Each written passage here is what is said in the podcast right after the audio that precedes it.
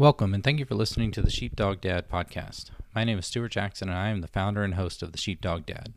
Visit thesheepdogdad.com to read articles, listen to podcasts such as this, and sign up for coaching geared towards men, young men, and boys who wish to become responsible stewards of themselves, their families, and society.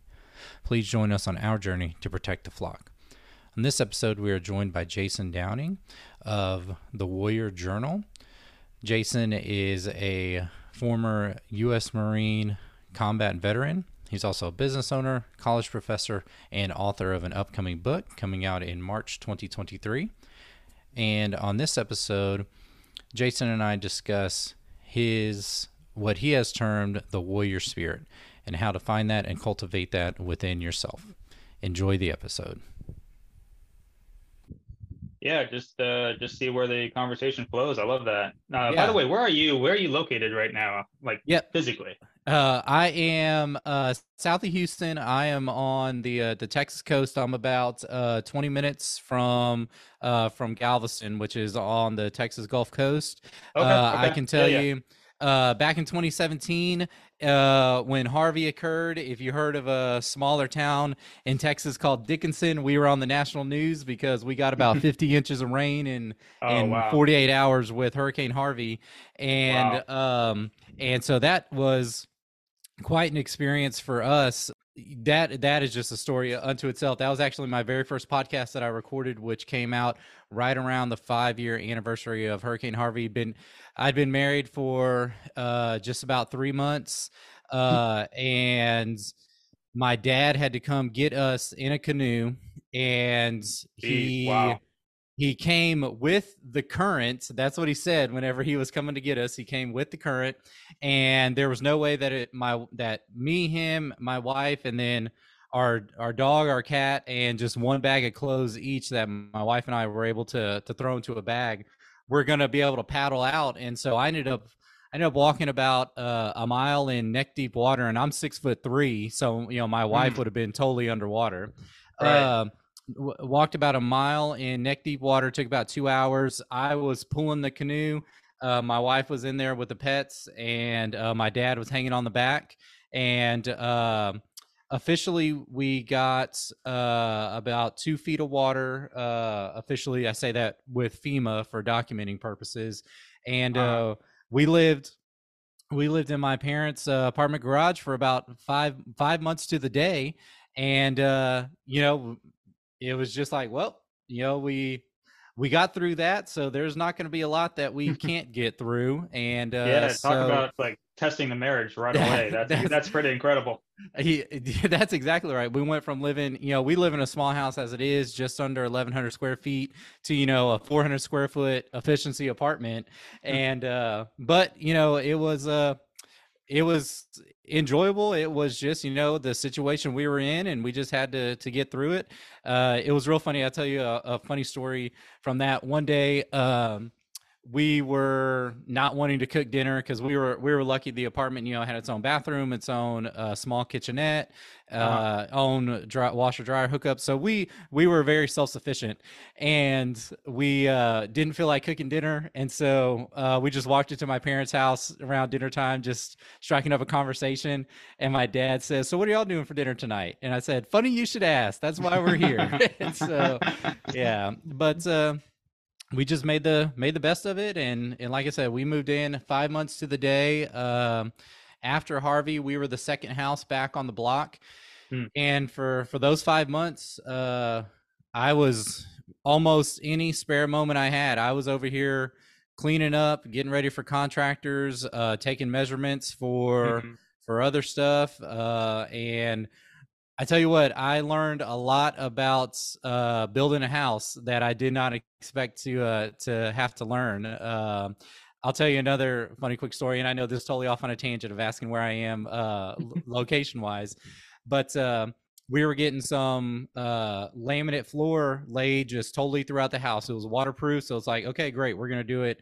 Kitchen, bathrooms, bedrooms, it looks good. You know, just snap together laminate, uh, not bad, and um, started getting bids from contractors and i mean they were wanting five six seven dollars a square foot to Mm. do a job that would probably take half a day uh and prior to that, I told my wife, I said, okay, we're just going to pay someone to do it. They're going to get it done in a day, and we can just move forward with the next part of the rebuild.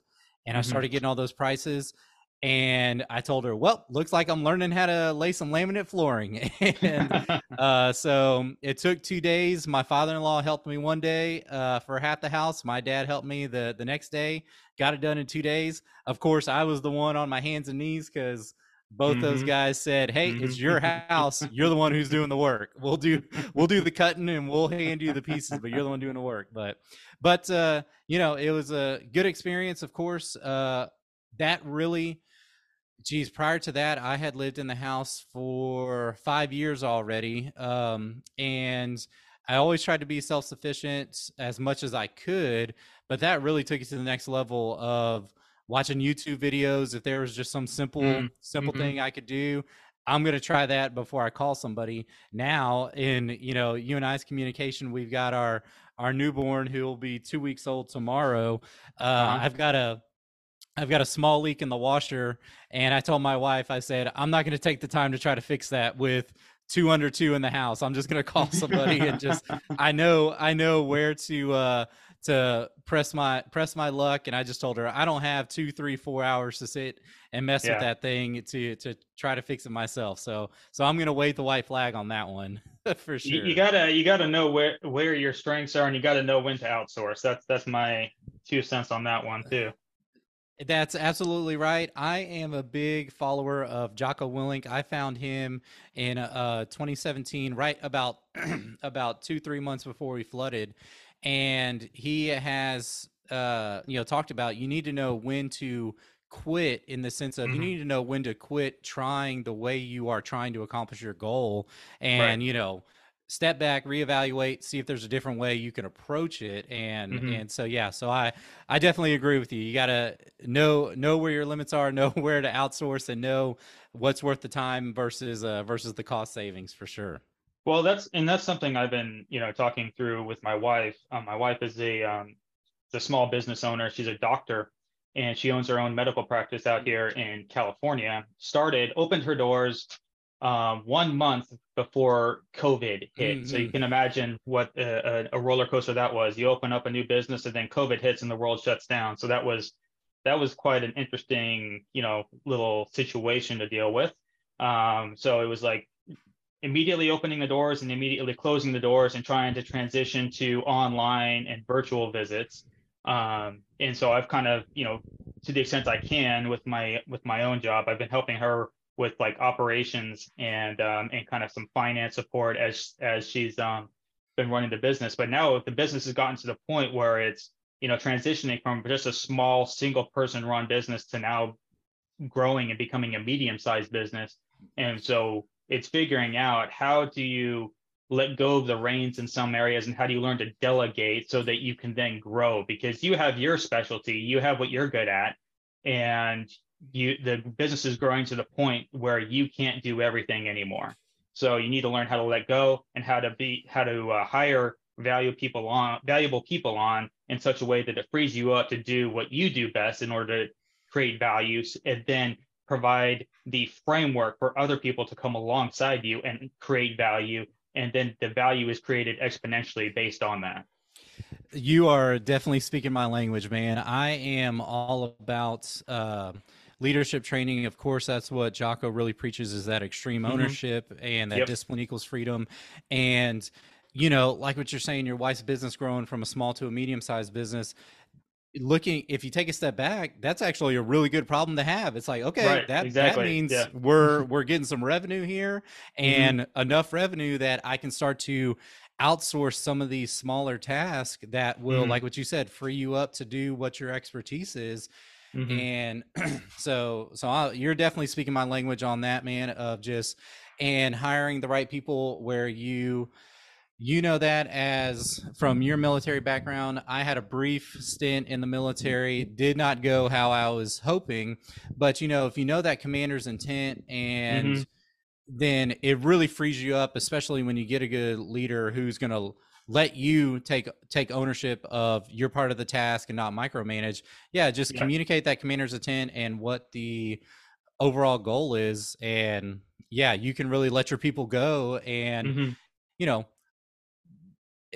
as Jocko says, and forgive me, I'll, I'll, probably you know reference him multiple multiple times, but you know, uh, it's leading with the minimum force required, yeah. and yeah. This, uh, my current position, I work in the public sector uh, in higher ed, and I see that uh, you know from your website, you've you're you've done some instructing uh, mm-hmm. at the higher ed level. So that's definitely something on my list that I want to ask you about. But this is my first team, my first time having real having employees who I actually sign off on their time cards. You know, of course, they don't mm-hmm. work for me; they're right. just under me in the chain of command. Um, but knowing coming in having a situation where it's almost just been the wild west and you're having to come in and make drastic changes but communicating why those changes are coming mm-hmm. and also taking their feedback too of hey we got to make these changes what do you see as the best way to go about mm-hmm. these changes this is the overall goal we got to get here but uh, mm-hmm. but how we get there you know definitely looking for your input as a frontline individual how do we get to that overall goal? So yes yeah, so you're definitely speaking my language there on on outsourcing where you need to but while keeping that uh keeping the goal in mind and keeping the standards for sure. Well yeah and and so you mentioned it there like the, the commander's intent that's what separates and you'll know this from your military background.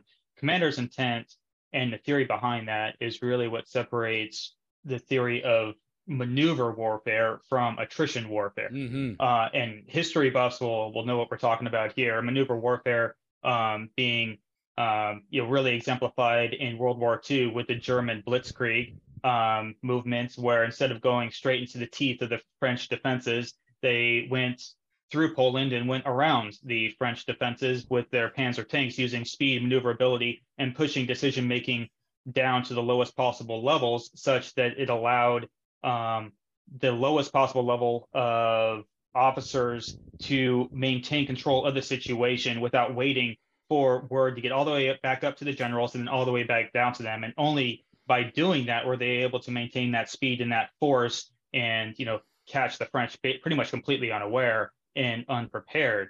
Um, so the what you know the commander's intent is is you know what I like to think about it as is you know if I'm on the battlefield and I get tasked with, okay, you need to go and clear and hold building A because we want to secure a patrol route which goes right alongside the building, right? And we think that the enemy's in building A.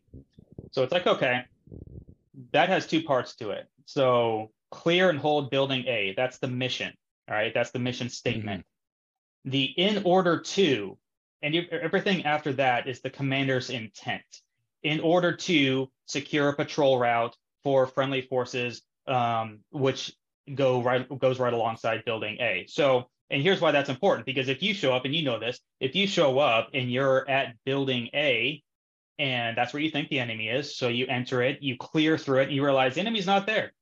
All right, cool, you know, easy mission for you, right? But then you look outside the window and you realize that the adjacent building, building B, that's where the enemy's at. Well, now you have a decision to make, right? Because your mission was to clear and hold building A, but you know that the commander's intent was that you're trying to secure that patrol route. So what do you do? Well, with commander's intent, what you do is you realize, okay, Intel got it a little bit wrong. What they really want me to do is clear and hold building B because the ultimate goal of this mission is for me to secure a patrol route. And if I fail to clear and hold building B, then the patrol forces that go alongside this patrol route, they're going to be attacked because that's where the ambush, ambush position is actually at. It's in building B. So, but if you didn't have that commander's intent, what you would do is you'd show up to building A, you'd say, okay, we're good, time to pack it up and go home, easy day, right? And then mm-hmm. the ultimate commander's intent doesn't get accomplished. So that's what a commander's intent does. It, it pushes decision making down to the lowest possible level. And the reason why that's important on the battlefield is because you know, for any number of reasons. They call it the fog of war, but communication often gets is, is it's very difficult. It can get restricted, it can get cut off entirely. So you don't always have time to radio back to base and say, hey, listen, I think that the enemy's actually in building B. Uh, do you want us to go into that one too? You know, so you have you might be cut off from communication for a while. You're going to have to make your own decisions while you're on the ground at the ground level.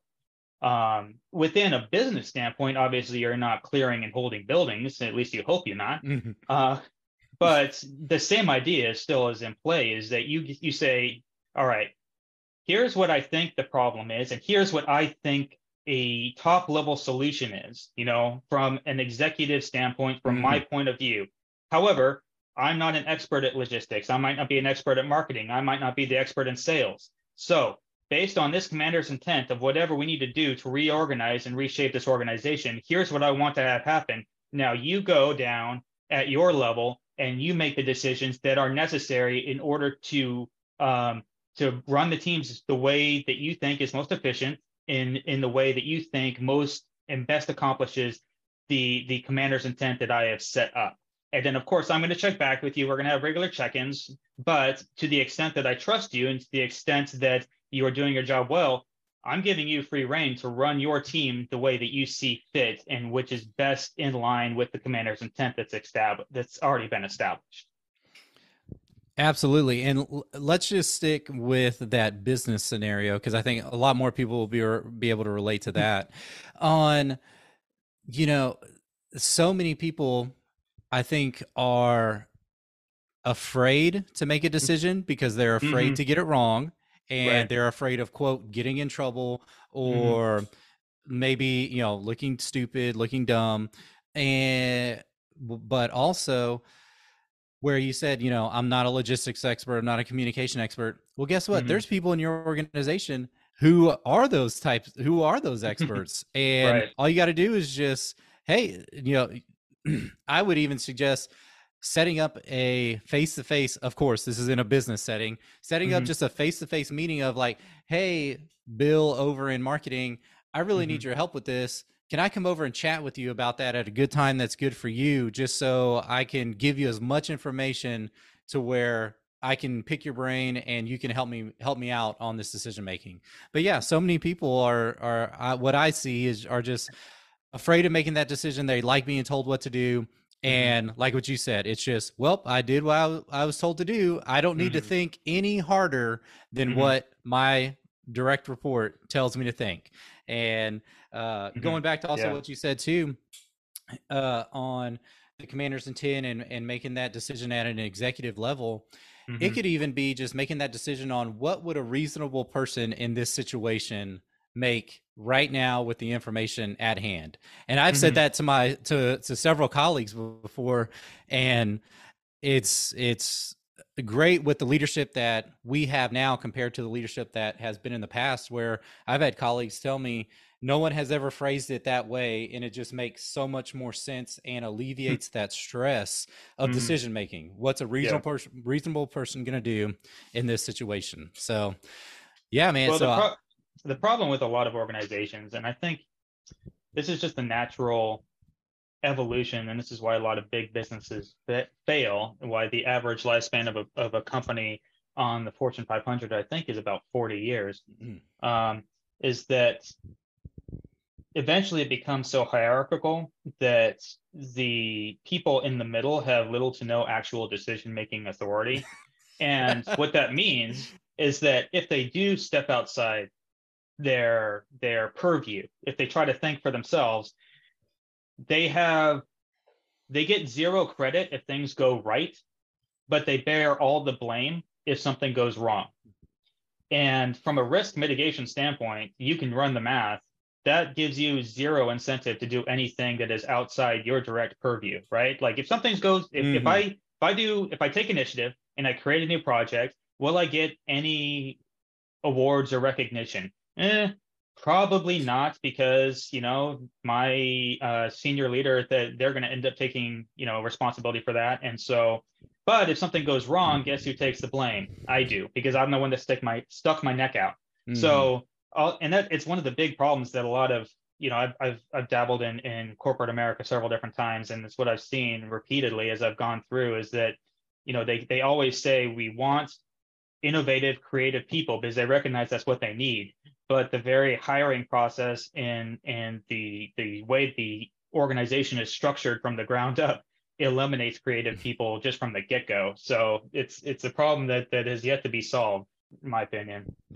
I laugh whenever you say that about the middle managers because I currently am a middle manager and my my standard response to family friends when they ask how's work going? I say oh you know high enough to hear the problems from above and below below enough that I can't actually do anything about them so so I I that's why. I laugh that's exactly right I can certainly sympathize with that well let's definitely get into your con- get into the conversation with the Warrior Journal. Uh, okay. Just from what I've seen uh, on the uh, it's the warriorjournal.com. Is that correct? That's correct. The warriorjournal.com. Yes. Yes, and I know on Instagram, uh, the Warrior Journal blog, and yes. so looks like you and I, we definitely are on the same mission. We're definitely mm-hmm.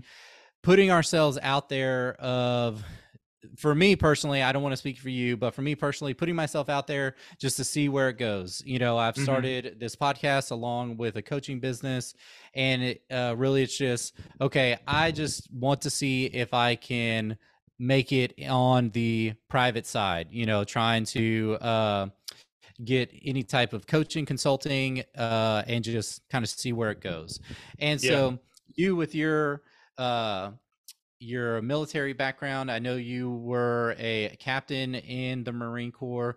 And so yes. I guess let's start there on you know, what drove you to making that decision because of course that is not a light decision to make. You mm-hmm. you knew that there were is a very very high likelihood of going into a combat zone.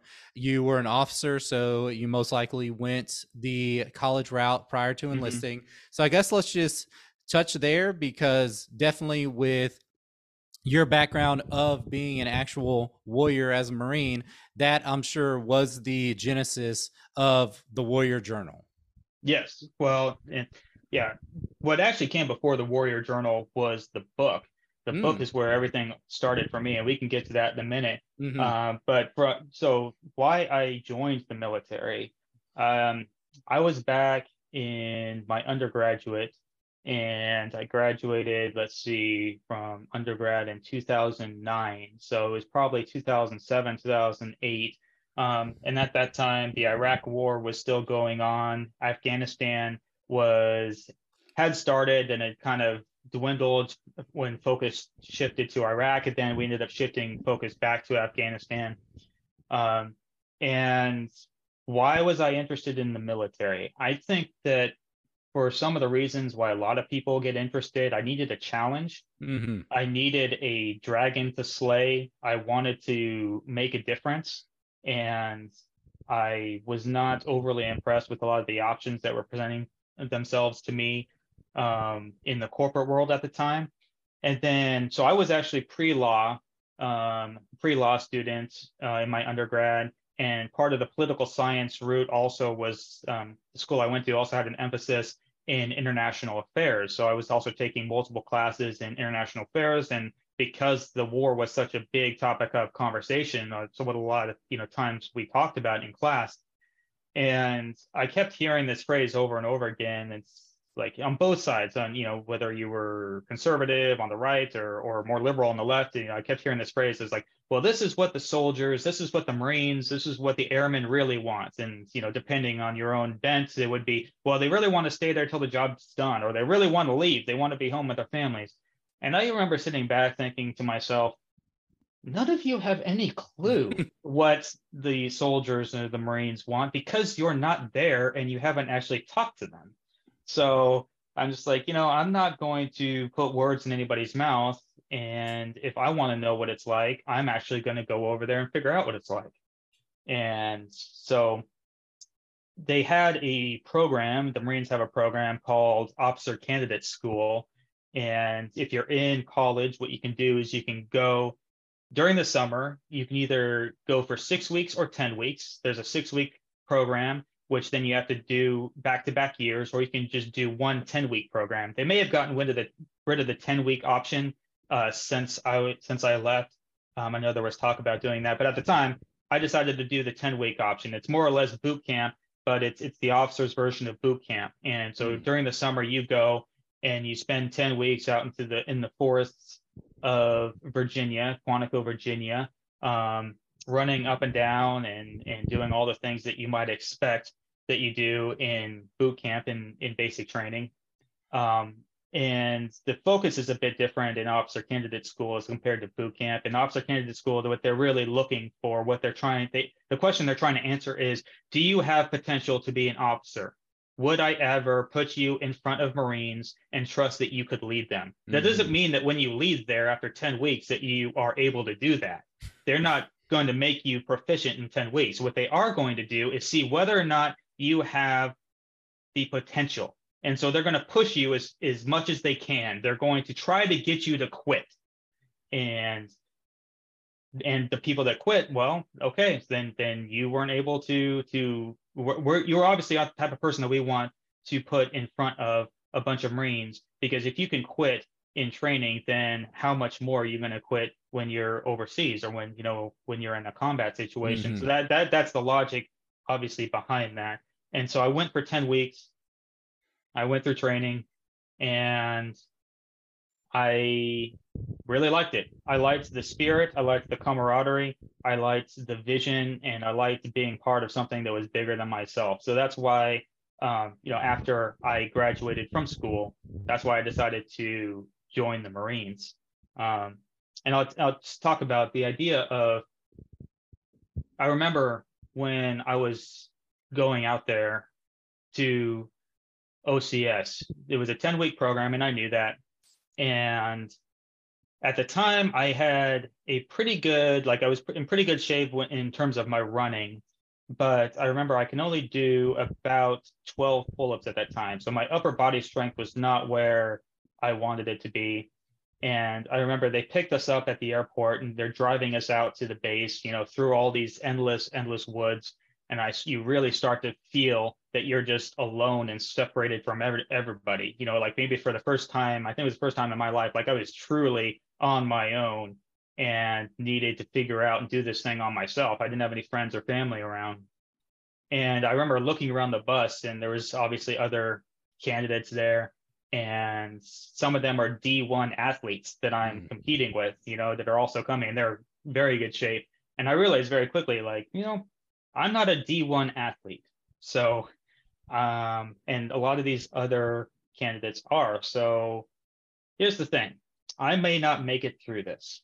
I might not, you know, I might get kicked out. I might, they might tell me I'm not good enough. And I was okay with that. I was okay with them telling me, look, this is an elite level training program. Uh, you know, you did your best, but I'm sorry, this just isn't for you. I was okay with that. But I, what, what I wasn't okay with was quitting. And because after three weeks in in training, they allow you, if you don't want to be there, they allow you to uh, to say, hey, I, I don't want to be here. I'm going to go home. It's kind of like, um, you know, in Hell Week for the um, for the Navy SEALs when you Mhm. ring the bell. It's very similar, right? And they're they're constantly telling you that you can ring that bell, right? They're constantly saying, hey, remember, I know you're tired. You could be home sleeping right now. You could be with your girlfriend. You could have a nice hot cup of coffee. You could have a full belly. Um, it was a it's a very similar environment when they're telling you what you know the, the instructors in Marine Corps training. They're like, why are you here? Are you sure you want to be here? Uh, don't are you aren't you sure you want to you don't want to go home? And they're trying to push you to see whether or not you have what it takes to stick it out when the going gets rough. And but the thing is, when I I think it was on that bus ride there that for me, when you know being sound and sober minded, I made I just took that decision off the table at the very beginning. I said this is just not an option for me. I'm just they can kick me out, but I'm not going to take myself out. And so sure enough, at the end of the 10 weeks, I was still there. Some of the other D1 athletes, they weren't there, Mhm. uh, but I still was. And so I think that that is one of the tricks whenever you're going into something difficult like that, um, is to just talk to yourself before you go into it and you say, you know what, quitting's not on the table for me. Whatever happens, happens. I'm going to do the best I can. And if I don't make it through, that's fine. There's no shame in that, but I'm not going to take myself out of the running. So, Mhm. And so with your with your stint throughout the military, uh, Mhm. of course, you know, um, Uh, with with attaining the rank of captain, uh, I'm gonna guess you probably spent about six years in the Marine Corps. Is that about right? Uh, I spent uh, just about yeah, well, just over five actually. Okay. I I extended to go on my second deployment. Okay, and so and with that, you know those leadership lessons that you learned, what you saw from good Mhm. leadership, what you saw from bad leadership, what Mm-hmm. you know you wanted to take from that. Was that where you know the lessons of the book, uh, which of course we definitely want to say it's recapturing the warrior spirit. Mhm. It is is that kind of where you started just filing those little mental notes away of what you wanted to put into the book? You know, I don't at, the time I never thought about writing a Mhm. book when I was in the Marines. Um, but that is undoubtedly where where I started making all those mental notes. Um, it's funny when you are in the Marines, then you transition out. Um, it comes as a bit of a culture shock because then you go into um, corporate America and you assume that the leadership lessons that have been drilled into you for the last, you know, for me it was for the last five years. Um, I spent two years in training and then multiple deployments afterwards.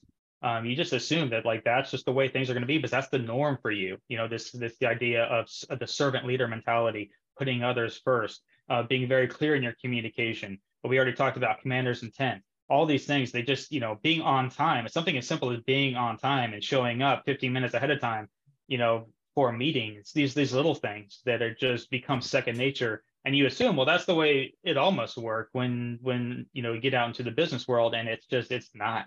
It's not always the way things work. And but so you know, definitely there were- those were the, where the lessons uh, that I ended up writing about um, were instilled for the first time. Yeah. And I really should have asked this question first before we we delved into uh, into that.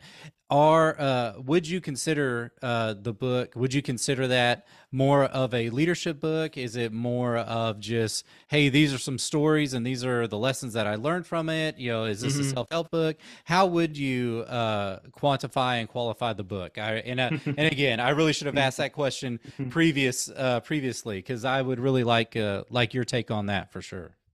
Yeah, I think in yeah, this is uh, kind of the problem when you go to publish a book is that one of the first things you want to tell a publisher or, an editor or anybody who's who you're trying to convince to be a part of the book, you want to tell them where it's going to sit on the bookshelf. What are Mhm. the other books around it? So that way they know how to sell it to the publisher. Mm. And right, it, that's just the easiest way to do it. And so broadly speaking, the biggest category I think mine would fall into would be self-help. And although it's not just that, it's also a reflection on kind of the the current state of of the United States and the modern West, where we are in this this ongoing kind of culture war that that's sprung up. And also, uh, there's definitely some lessons on leadership in there. So it could very well, if there are definitely leadership lessons to take away. I think the broadest category would be self-help. And the reason I say that is that, look, the reason I started writing the book is I started writing it when, when it was 2020. And as I've already mentioned, you know, the pandemic was going on, the world was shut down, um, seemingly falling apart. A lot of the underlying tensions and sicknesses that were that have been going on, um, you know, in the hearts and minds of people, I think because of the added stress, did they just raise to the surface and became even more readily apparent during that time.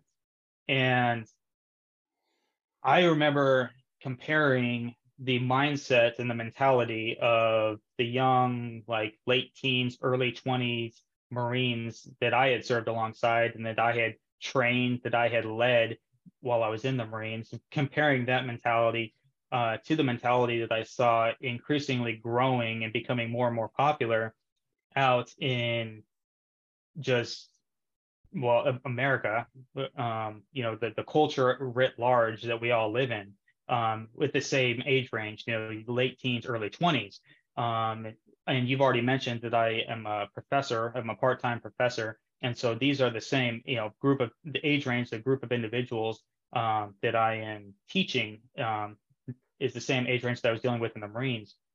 And just the, the disparity between those mindsets was so different was so stark that i was just shocked and i was really concerned Mm-hmm. Uh, it, it really concerned me, but it also really motivated me. And I remember at the time, I was so kind of frustrated and distraught that at times I couldn't even sleep, you know, because I just had these endless thoughts going on in my head. The only way I could get myself to sleep is I would get up, I would pull out my journal, and I would just write. Sometimes it would just be a paragraph, sometimes just a page. Sometimes I would go on for for multiple pages, just writing down my idea until all the ideas in my head were out on paper, and then I could sleep. And what eventually happened is uh, my wife, um, who was then my fiance at the time, she ended up picking up, you know, the the journal and reading some of the some of what I'd written down. And she looked at me. She's like, "This is actually really, really good. I think that you could actually like you have a gift for writing, and I think that you could actually help people. Have you ever thought about writing a book?" And at the time, I was like, "Yeah, that's that's nice. It's kind of no, no, I'm not going to write a book.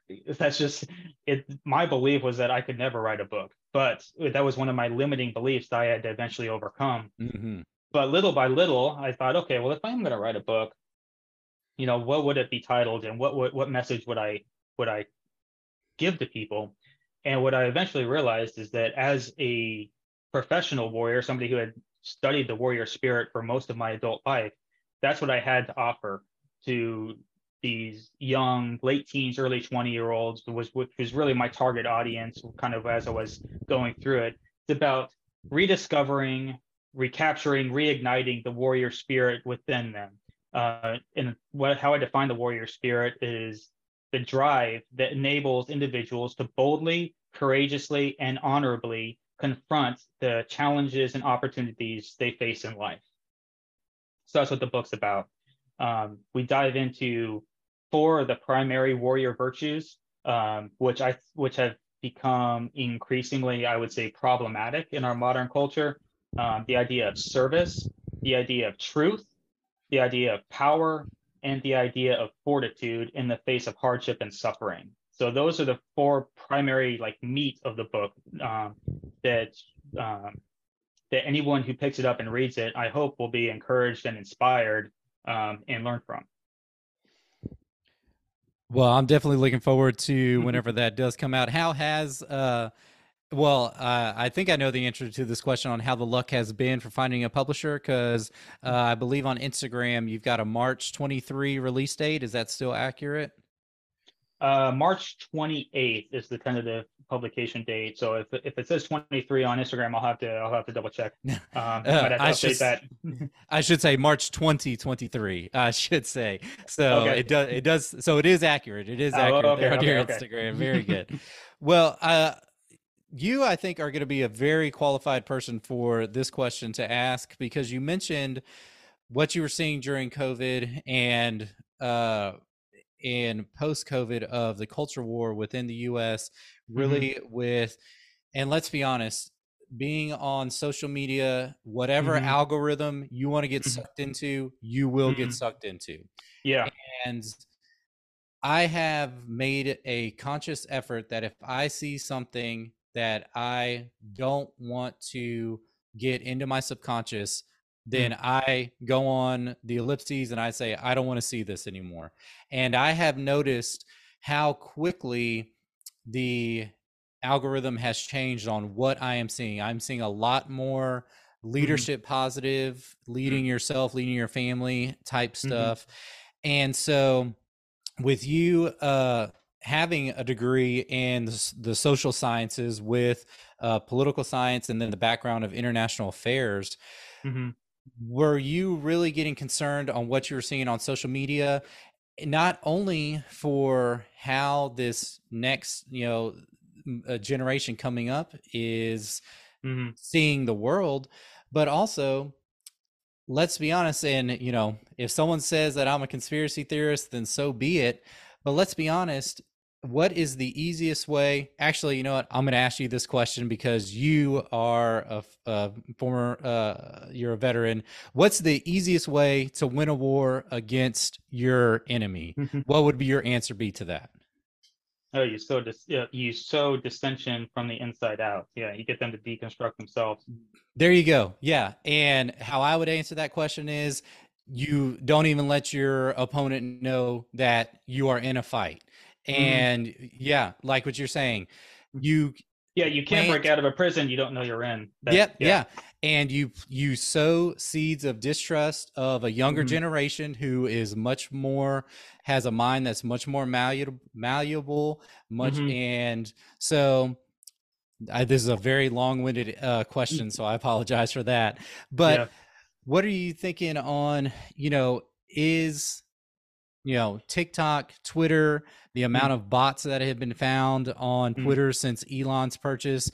Mm. How much of that do you truly believe is some type of foreign entity that is just legitimately trying to influence the minds of Americans, specifically individuals who are 25 and younger, 18 and younger? What are your thoughts Yeah. on that?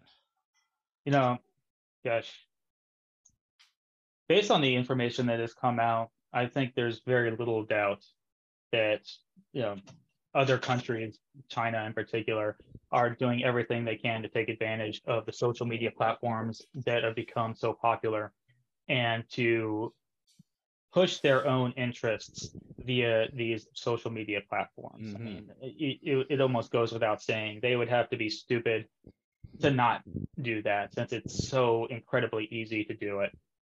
Um, you know, the question of whether or not social media is a net positive or a net negative for society, I think that is very much an open question. Um, you know, when you when you look at it from from a cultural perspective and you look at it from a national perspective, it's really a good question. And you'd probably have to break it down by um, by platform because you know each one of these platforms is a little bit different.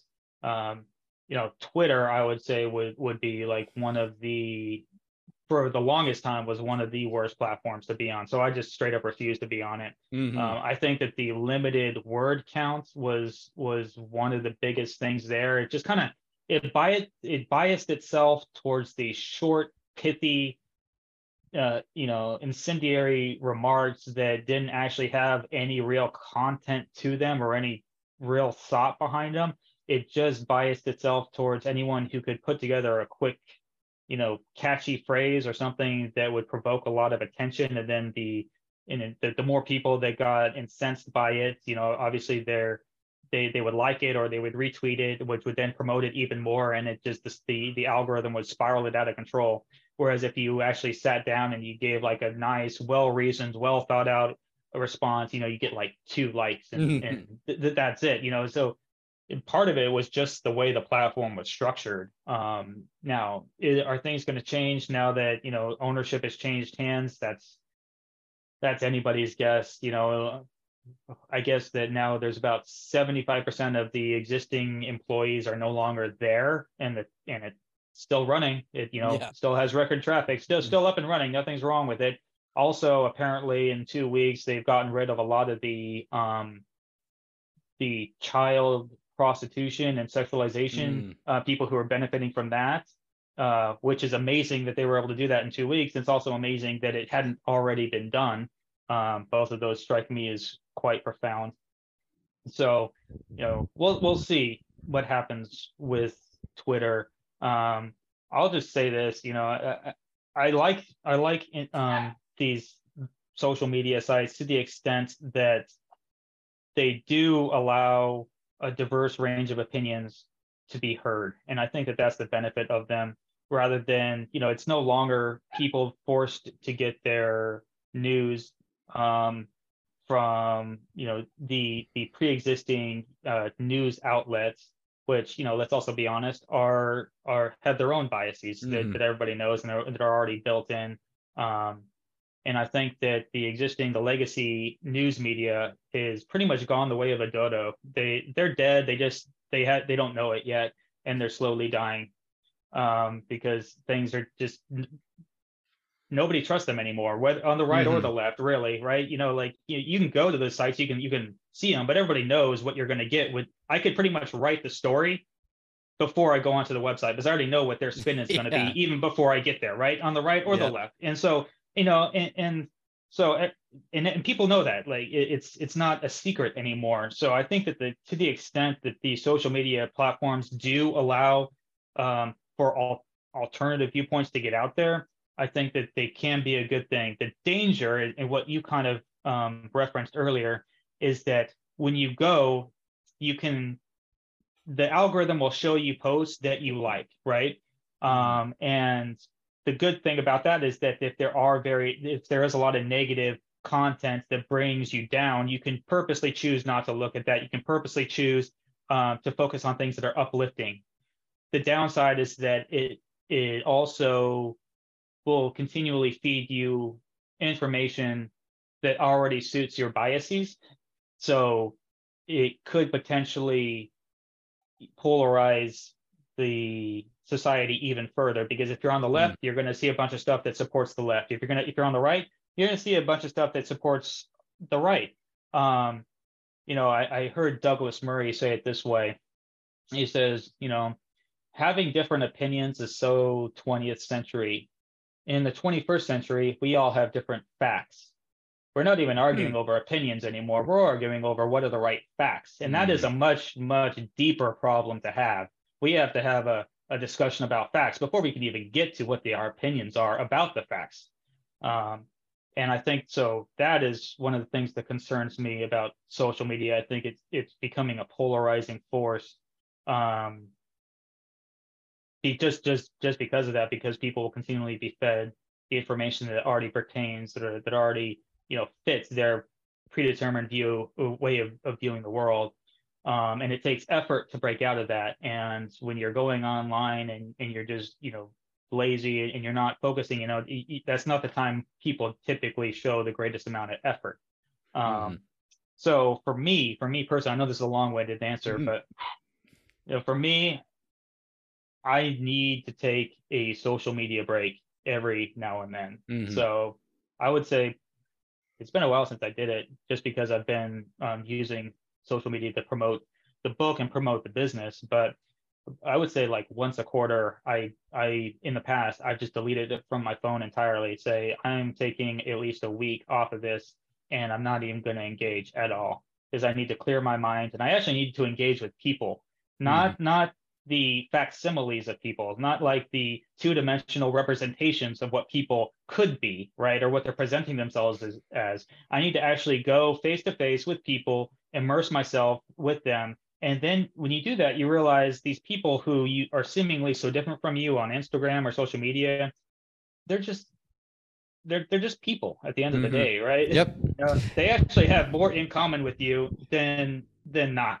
actually yes and and i know we did not even touch on that that might that social media might have been a topic to to discuss in our previous uh, communication but just with your background of being overseas, being in combat zones, having the education you you do, uh, you definitely seem like the uh, the right person to go to with that kind of that kind of question.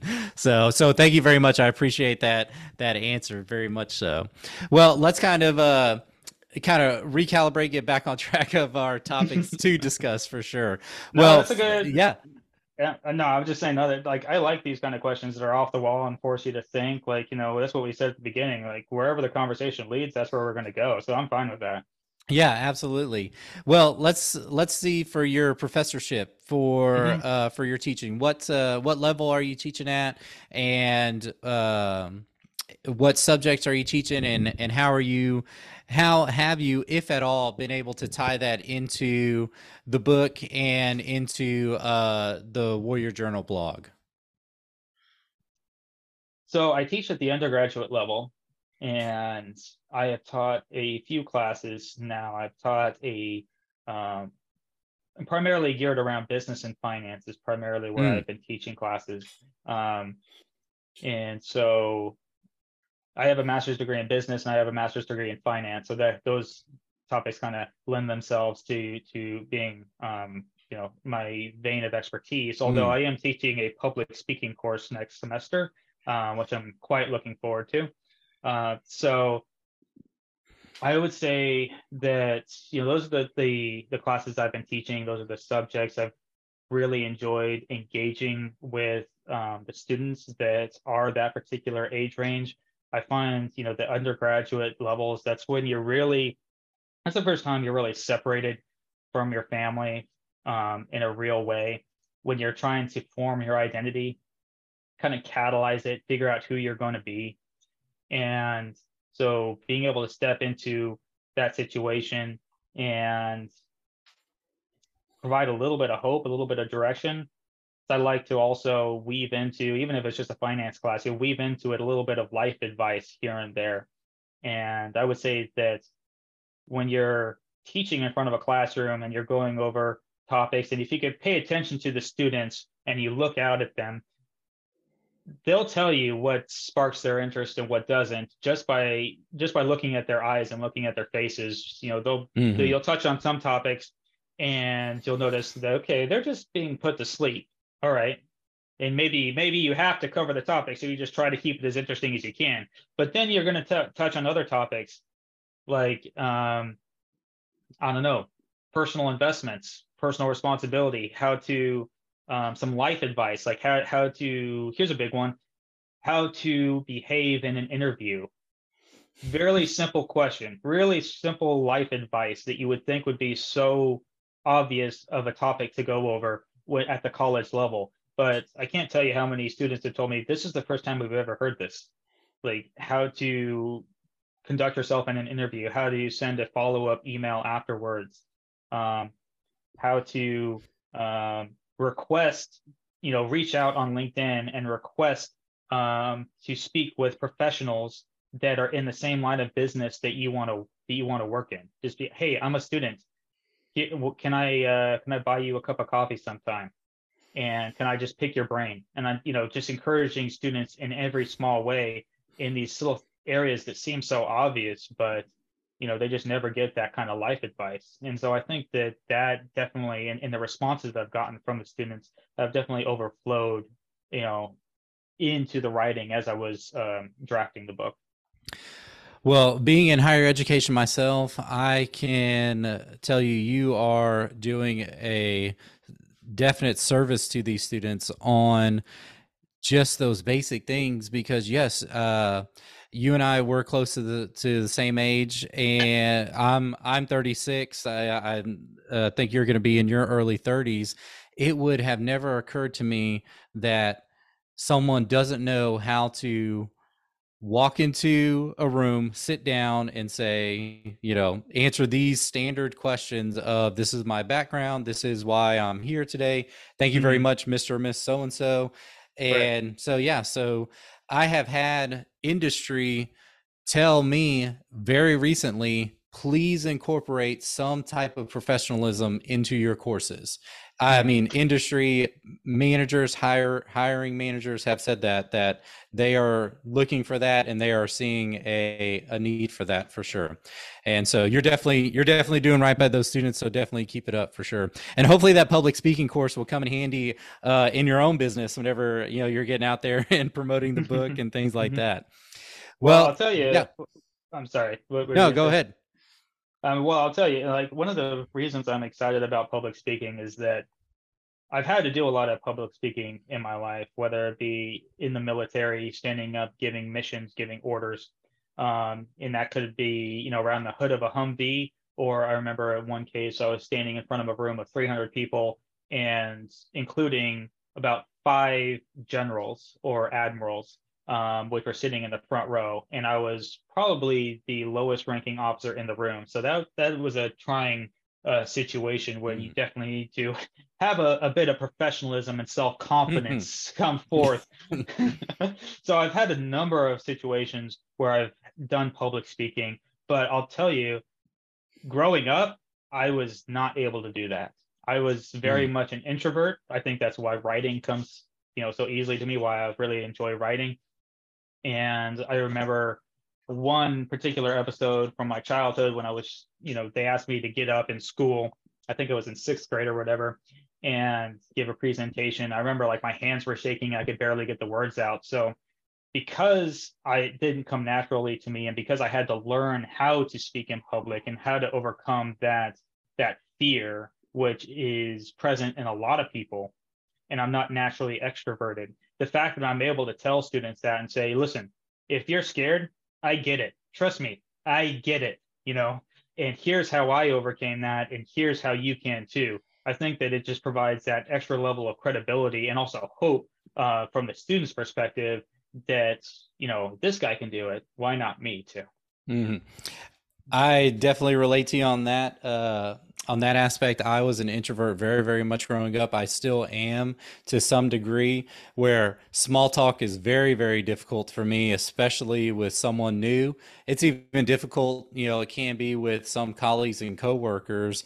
And but also i've had friends tell me you know, let's say on the jujitsu mat, uh, whenever we're talking after class, where they say that, you know, there's no way that you can be an introvert. And I tell them, well, if I, if I'm with my friends or if I'm talking about something that I'm really interested in, then it's really no problem to, to have that conversation. But I can definitely relate to having to, put yourself out there and just be like, okay, I got to start this conversation and we're just to go. you know?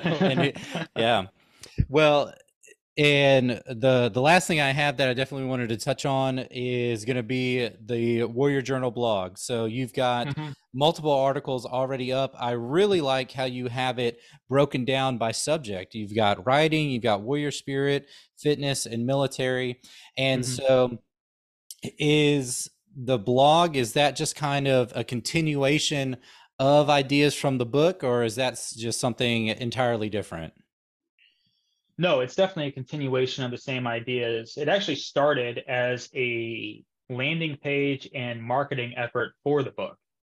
And mm. um, I realized that if I'm going to be publishing this book and getting it out there, um, that I'm also going to need to be an active participant in marketing it and getting mm-hmm. the message out there and building a community in and around that. So that's how it started. What it's transforming into is becoming much more than that and it's a way to engage with this active community of people who just at their core want to become better versions of themselves. They have this idea of what a warrior is. They like the idea of of engaging challenges and opportunities in their lives in a different manner than what society tells them to do, which is society will tell them to complain about it, that it's somebody else's fault, or that there is no hope that you should wait and and, and be dependent on the government or or or your organization to fix the problem for you. And people are looking for hope. And so being able to engage with them and and and just continue the conversation beyond where the book is. You know the book uh, it's definitely took me about two and a half years to write so i'm very proud of it. But whenever you put together a book uh, you write whatever the book length is, you wrote probably at least double that, right? Mm. Because there's a lot of editing that goes into a book. And that's one of the challenges of a book is that once it's published, it's not exactly easy to go back and just change it, right? Because it's published, it's out there. You can, of course, you can you can have a second edition maybe, or, or maybe you write a sequel, but but the the words you put out there are there, so you have to be very confident in them. And they have in some way they're kind of finalized and and there's little that you can do to add onto it once it's already published and out there so being able to continue the conversation being able to then engage in in different media outlets like you know doing this podcast um, being able to explore different ideas that are in some way related to the topics I've discussed in the book, but to explore them in a new light. This is the type of things that, that are really exciting to me um, as I'm going in, you know, in, in, in been working on the blog. Also, uh, you know, I have this. Uh, I think you mentioned it earlier. This warrior morning routine. Mm, um, yes. Yep. Which, which uh, uh, by the way, anybody who, who goes to the warriorjournal.com, all you gotta do is scroll down, and a little pop-up ad will come up. You just put in your name and your email, and free PDF will be sent to you. Um, and it's it's my morning routine is what I put down. And what there's lots of morning routines out there. So what makes mine, I think, a little bit different is that it starts the night before. Uh, a lot of people think that they can just do whatever they want the night before. They can um, stay up watching TV as late as they want. They can drink as much as they want. They can, um, you know, uh, be on their electronic devices until all hours of the night, never really close out the day, never spend time with family, and then somehow wake up the next morning and turn it all around and and and own the day. And that's just not the case. It's never been the case for me at, at the very least. So, you know, this this routine will start the night before, goes into the next morning, and it is one of the biggest game changers for me as I started to incorporate this into my life, just seeing how just some a small series of habits that are established and done repeatedly over the long run, and I don't know if you can attest to this as well, over the long run can affect drastic changes in your life and in your performance. You know, as human beings, we tend to underestimate, or let me let me rephrase that. We overestimate what we can do in the short term, and we underestimate what we can accomplish in the long term. Just and it's all the power of habits. One of the biggest habits you can put in place is to have a solid evening and morning routine every single day. I can definitely relate to what you're saying about that, uh, the routine and the you know basically what you were you were touching on is that iterative decision making and mm. those iterative the iterative excuse me the iterative goal setting of just those tiny goals just compounded one after another after another and you're going to look back 30 60 90 180 days later it's like man look how far I've come and I can definitely relate to that of um, on my jujitsu journey. I've been training jujitsu for uh, almost five years now, and that has been never ever has it been okay i have this goal to become some become a black belt. That has never ever entered my mind. What is my goal? Get onto the mats X number of days a week, whether it be two, mm. three, five days a week. Okay, yeah. just get on the mats. That's the goal. Okay, great. I got on the mats. I had some good training. I got to hang out with my friends. I got some good social interaction because it has become just as much, if not more, about those relationships, being around people who push me to do better physically, mentally, emotionally, be a better dad and a better husband and just the the belts are going to come the promotions are going to come and that yeah. at this point i could really care less about that. I just want to hang out with my friends and get a good workout in and the results are going to come. So i can i definitely can can relate to what you're saying. On that uh on that iterative goal setting that small goal setting and yeah i with waking up with a morning routine I wake up, well, before I had two under two, I woke up 20, 28 days out of 30 days a month. I woke up with a plan for the day and I got up and I, I executed that plan. Mm-hmm. Uh, now it's 30 days out of 30. I got to get up. I got to get myself ready. I got to get to a point where I'm ready to go, where I can get the kids ready. And so, yeah, it's, and yeah, I, am really looking forward to to what you continue to do with the Warrior Journal because yes, I can't imagine being a parent who just rolls out of bed when my child rolls out of bed, and I'm trying to get us both out the door, and I'm trying to be successful at work and make sure they're successful with whatever they're doing. So yeah, you have to it's definitely the the mentality of you got to put the oxygen mask on yourself first and then help the mm. person sitting next to you because if you're not taking care of yourself to the best of your ability how are you going to mm. take care of of your kids and and your wife and your mm. family and yeah, yeah. so so Very i can well definitely said. definitely yeah. relate yeah uh, absolutely well, I definitely want to ask you this question. This one came to me too uh, during our discussion. So, aside from what you're doing with the Warrior Journal blog, you've got the book coming out. What mm-hmm. are you doing? So you can't you can't cite either of those two things. What are you doing personally to continue to capture your own warrior spirit? Yeah, I one of my favorite things that I do um, every single day. Um, I wake up in the morning and you know I I um, grab some coffee and I go in and I journal. So that's one of my mm. daily habits in my in my morning every single day. Uh, is and it's it's not a super long time, you know, it's maybe five minutes, ten minutes. Um, series of questions that I go through. Um, you know, what are my top five things?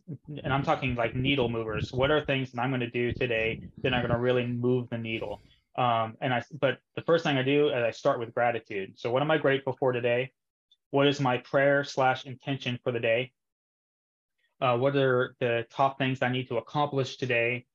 And then what are my goals? You know, for mindset, nutrition, and health. And I'd like to take resp- I'd like to take you know credit uh, for these questions. I actually got um, this particular journal I'm going through right now from my uh, good friend um, Todd Durkin, who uh, owns Fitness Quest 10. So I, I got to give a shout out to him mm. because I, He's the uh, he was the creator of this particular journal um, that I'm going through, and it's just so that's one thing I'm doing is every single day I journal, and then I close out the day by journaling about what was the what happened that day, and what were the goods, what were the bads, put it to rest, and then create your intention for the next day. So that's one, and I found that to be hugely effective. The other thing I'm doing is that I exchanged my um, Netflix subscription for an Audible subscription. Oh, okay. And and so listening to really good books um, and really good podcasts, kind of like this one, you know, this this podcast, or you mentioned Jocko's podcast, or there's a couple other really good ones out there that I listen to all the time. Um, so listening to really good podcasts in the morning, um, you know, if I'm on my way to the gym, on my way back from the gym, if I'm driving to school, back from school, um, just the downtime, or even if I'm in doing dishes, you know, or going for a run, there's things I can do to be benefiting myself and changing the way I think. Um, so one of the books I'm listening to right now, um, it's called Killing Sacred Cows. Really great book, highly recommended if you want to start changing the way you think about finances and money. Um, the book I listened to before that was another finance related book, uh, Rich Dad Poor Dad. Mm-hmm. Um, then I'm also, you know, I, I uh, any number of books uh, that I have on my on my reading list right now. All of them are related to personal development or just areas that interest me. That's that's what I focus on. Areas that interest me that are going to lift my spirit and going to enrich my, the way I think about the world and what I'm doing and the mission that I've set for myself. So that's number two is just constant learning.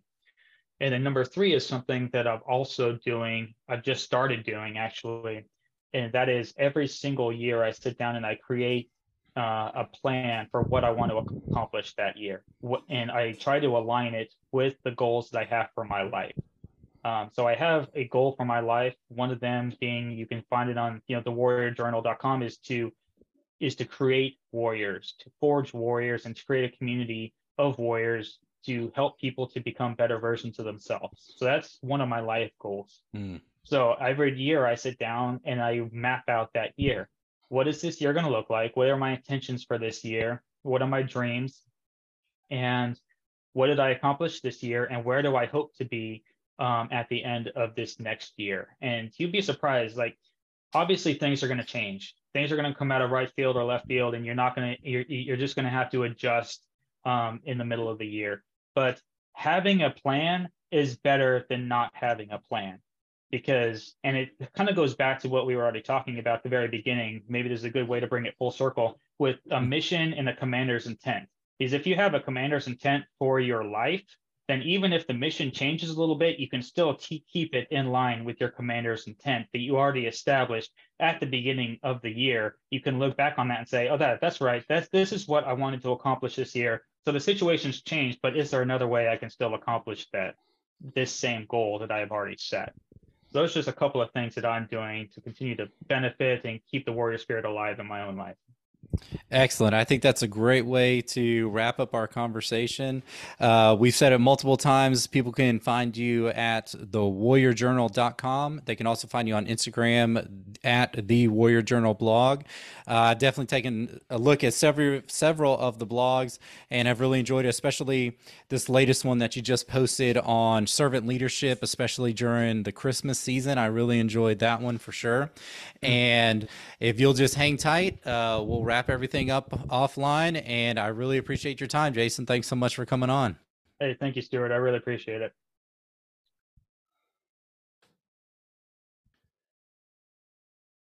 Thank you for listening to this episode of the Sheepdog Dad podcast. Thanks especially to our guest, Jayson Downing, for coming on to discuss his website, The Warrior Journal, and his upcoming book. Remember, you can get in touch with Jayson on his website, thewarriorjournal.com, and he's also active on Instagram at the Warrior Journal blog. And be sure to pick up his upcoming book coming out in March 2023.